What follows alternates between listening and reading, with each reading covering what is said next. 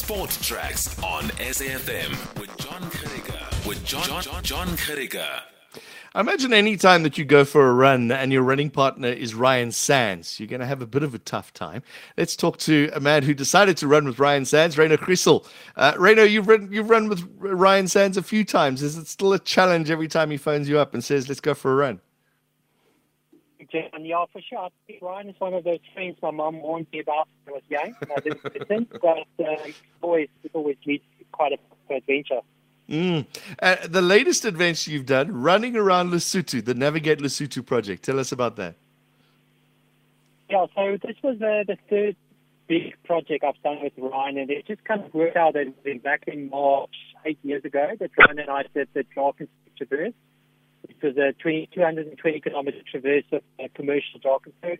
And four years ago, Ryan and I ran from the west to the eastern side of Nepal across the Himalayan mountains. And then during COVID lockdown times, we were kind of sitting and just scheming on, on what would be a viable next challenge. And we had a mutual friend that was actually looking at uh, circumnavigating Lesotho through a multi-sport approach, running, cycling, paddling. And he kind of idea to us, which we initially didn't pay too much attention of, uh, to, but uh, after a few days we thought, at that stage it might probably be a good idea. So with COVID restrictions, we thought having a adventure a bit closer to home is a, is a great idea, and that's what led to us running around the city. Okay, so uh, I think of Lesotho, I think of cold and mountains. What was it like when you were doing the run?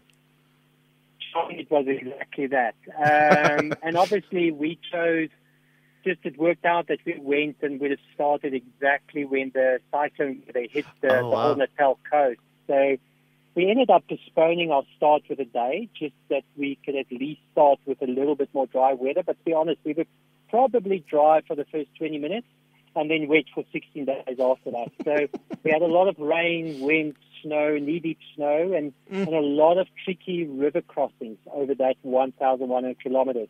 Um, just all brought about the weather that we didn't really foresee, but in the end it led to quite a cool adventure. Yeah, I've said this before. You don't tell stories about the easy ones, right? No, for sure. Um, it was a proper epic in, in all in all aspects. Talk us through the route. When you say circumnavigate Lesotho, did you run around the border? Yeah, so we the, the initial idea was to stay as close as possible to the border, but also within the healthy boundaries of logical progression. Yeah. I mean, if you look at the border of Lesotho, there's a lot of little coves that it would just make sense to, to go into every single little cove. But the idea was to to try to hug the border as far as possible. But what we did is we started at Tele Bridge border post, which is kind of your most southern border post of Lesotho, and we ran anti-clockwise.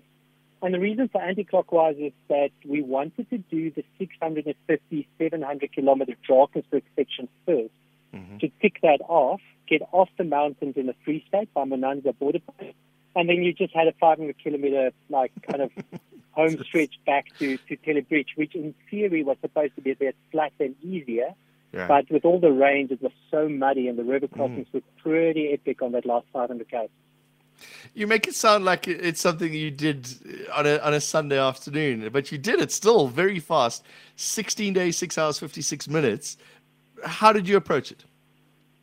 So um, we were we were aiming for anything between 15 and 17 days, but um, we were slowed down a bit by the weather, especially with the snow in the high mountains. We ended up uh, like with heavy packs. Every time you step onto the snow, you break through it, and you end up getting um, and also, after about day six, we were forced to abandon um, the mountain section. We actually came all the way down to, to the Underberg area at Bushman's Nek border post just to wait out the snowstorms for about a day and a half. And then we had to go all the way back up. That led to about a 30, 40 kilometer um, extra distance we had to do.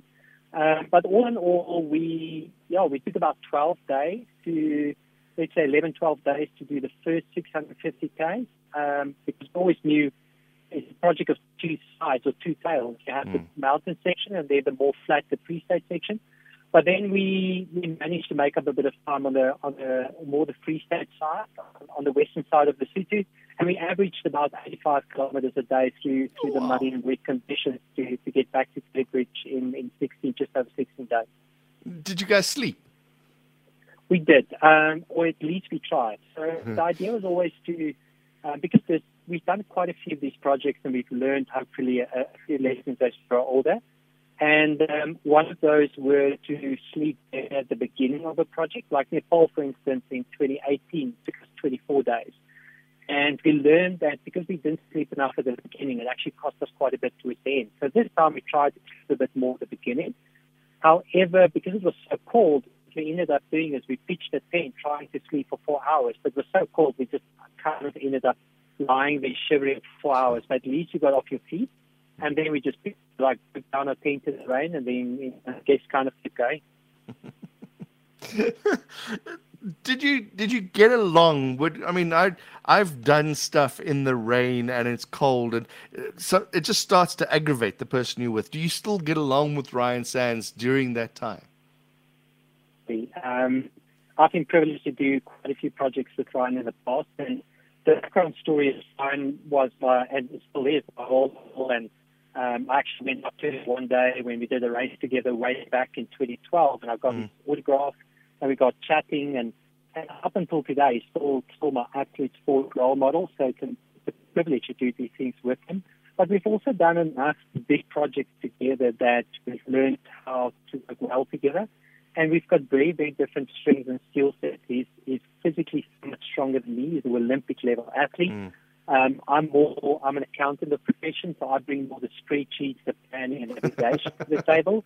And then we just kind of gel together. We, we've, uh, we've done these big projects for eight, nine years together, and uh, we still, I think the, the success factor is we best friends mm. more than we are adventure partners.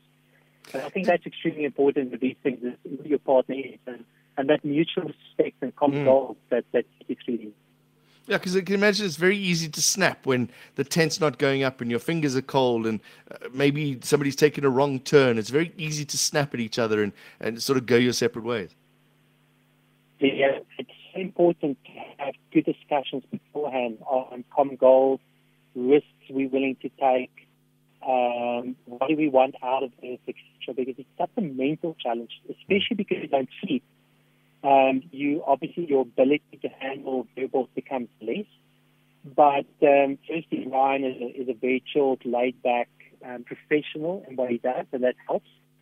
Um, I'm more the perfectionist in, in the team. Um, but again, I think just having this is now our third project together, so we've learned over the years that, that sometimes you have to take two steps back to be able to go forward, mm. just to keep the bigger picture in mind and not get small things go wrong. I think maybe eight, nine years ago you were worried about if something goes wrong. We now that stage that we know something will go wrong. There's no way you're going to do this project and just run smooth. You, you kind of expect it and you pre-plan for an A, B, and C, and then you just know when to switch between those plans. Yeah. And uh, just having good communication and, and, as I said, common goals and you just keep refocusing on that. You often go through patches where one person is feeling a bit better than the other, and just having the ability to pull each other through those bad patches. Despite the weather, uh, Ryno, what what what was the what was the scenery like? What was it like to run that route? Did you have time to realize where you were? Uh, especially the first 650 kilometers of the Drakensberg. According to our knowledge, nobody has actually run the full length of the Drakensberg. So in the Drakensberg, there is what we call the Drakensberg Grand Traverse, which is from the chain ladder in the Free State, just just above uh, Chaba, just outside Harrismith, and it goes all the way down to Underberg at Bushman's Nek. That's 230 mm. kilometers. And Ryan and myself are privileged to hold the record for the fastest crossing of that section in 41 hours. And that's kind of the section of the Drakensberg that people know. But as part of our recce and preparing for this trip, we got to know the full length of this Lesotho Drakensberg, which is in fact 650 kilometers, all the way south from about Tiffindell past um, past Harrismith towards Ficksburg. And um, just spectacular. The first 350 kilometers is at about 2,000 meters above sea level. Mm. And then when you're nicely warmed up and legs are tired after about 50 kilometers, then only you hit the commercial Drakensberg. And because we did it, we, because we did the whole circumnavigation in uh, like anti-clockwise, Mm. It also meant that we did the tropospheric traverse, which Ryan and I did very right. well because we prepared for that. We also did Adrian burst, which brought its own challenges with the snow um, because the southern slopes are so much more covered in snow. But it also just meant it was a little bit new and fresh because we did that section in reverse. But absolutely spectacular. The sunrises, yeah. When, when, when the weather did clear a bit, we had the most spectacular sunrises. And obviously, for anybody from Africa to be able to run in the snow is quite a bonus. Although at that specific stage, it, it, it was a bit yes. frustrating because it was so much slower. Yeah. Later, it sounds like a great idea. yeah, no, it was a it was a popular city, city park run. Uh, Ryno, what's next for you two then? Have you have you started making plans? So Ryan is a full time athlete, so he's focused on immediately go back to his next next focus race. This is a race called the UTMB Ultra Trail Mont Blanc, which is uh, 160, 170 kilometers uh, around the Mont Blanc Massif in France, Italy, and Switzerland. So he will he will take a bit of time off now, um, recover, and then start preparing for that. Um, myself, being not full time, uh, I'm, I'm an auditor profession, so I I get to focus a little bit more on work, which is mm. great, and then also getting back on the bicycle. I, I love bike packing, which is just touring with your tent and your gas stoves, etc., with a bicycle, mm. and then also getting back to some bicycle races for a month or two, just to rest the legs and feet, and then I'll get back to running. Good chatting to you. Congratulations to you and Ryan as well, and we look forward to chatting to you again when you do something exciting again. Thanks so much, John. Thanks for the opportunity. Ryno Griesel, chartered accountant, and as you heard, adventure runner. They ran around Lesotho. It took them 16 days, 6 hours, and 56 minutes.